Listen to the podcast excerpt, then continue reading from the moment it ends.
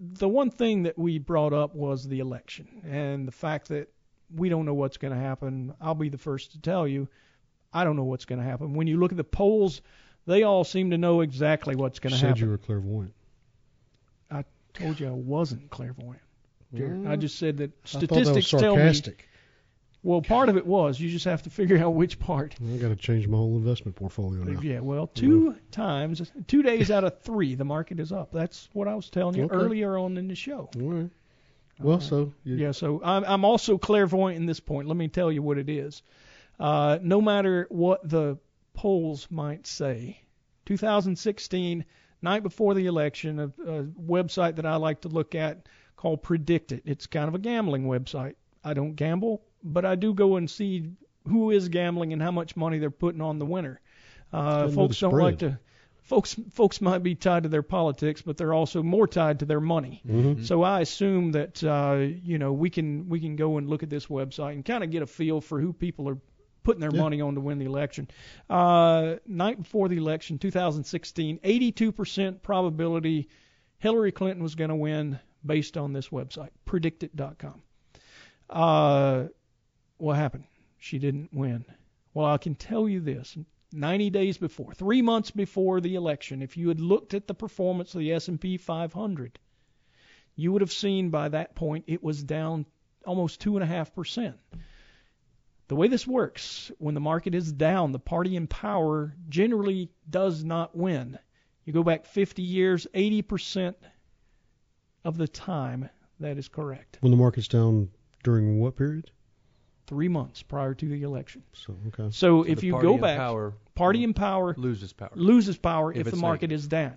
Right. If the market is up, the party in power generally tends to win. So what does that mean right now? I've been watching this closely and talk about it almost every show. Uh, I look back uh, since August 3rd, which would mark three months by the time we get there before the election. Uh, the market is up 2.7% according to the S&P.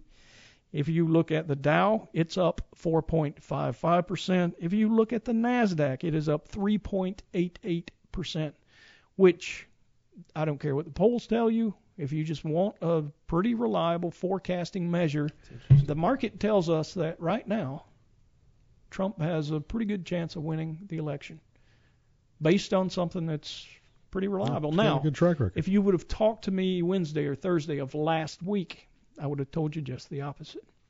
Uh, the market was, it's the only time it's dipped negative uh, for those two days, Wednesday and Thursday of last week. And uh, now it has reverted back to positive. So I, I would still tell you anything can happen, but if you look at that, it can give you a little more solace in what well, we the obviously have saying. have an entire month left too, where things That is true. change something we Well, gotta One thing I will on. tell you, and I, I read it a little more closely, uh, we had obviously a, a dumpster fire of a uh, of a debate this past week, right? so that was Tuesday, Wednesday morning. I get up and I see that futures are negative. I would think that that was a that was a negative for Trump, right? The market finished up 0.83% on Wednesday. My opinion, the market really didn't say that Obama, I mean Biden, uh, or you know that Biden beat Trump in that Right. in that debate. from a market perspective. Yes, Right. when, Strictly I mean, market. I, you know, you could sit and listen to two people talk over Of course. themselves all the, all the time. Right. It wasn't very entertaining. It wasn't very fun. But at the same time, I think that it's worth noting what the market, who's been right more often than wrong, way more often than Mm-hmm. Oh, wrong, yeah. Said the day after the election. Uh, you know, that's not. Uh, there, there might be somebody right now that has already beaten their radio into oblivion over my saying this. but I'm just pointing out the facts, folks. Yep. It's, uh, you know, this is not my opinion. This Yep. is what the market Yeah. did the day after the debate. Historical trends. Yep. That's Right. right. All material presented is from sources believed to be reliable and current, but accuracy cannot be guaranteed. The contents are intended for general information purposes only. Information provided should not be the sole basis in making any decision and is not intended to replace the advice, of qualified professionals, such as tax consultants, insurance advisor, or attorney. Although this material is designed to provide accurate and authoritative information with respect to the subject matter, it may not apply in all situations. This is not to be construed as an offer to buy or sell any financial instruments. It is not our intention to state, indicate, or imply in any manner that current or past results are indicative of future profitability or expectations. Portfolio holdings discussed are subject to change. There is no guarantee that in the future these securities will be held in the Henssler accounts. As with all investments, there are associated inherent risks. Please obtain and review all financial material carefully before investing. Henssler is not licensed to offer or sell insurance products. This overview is not to be construed as an offer to purchase any insurance products.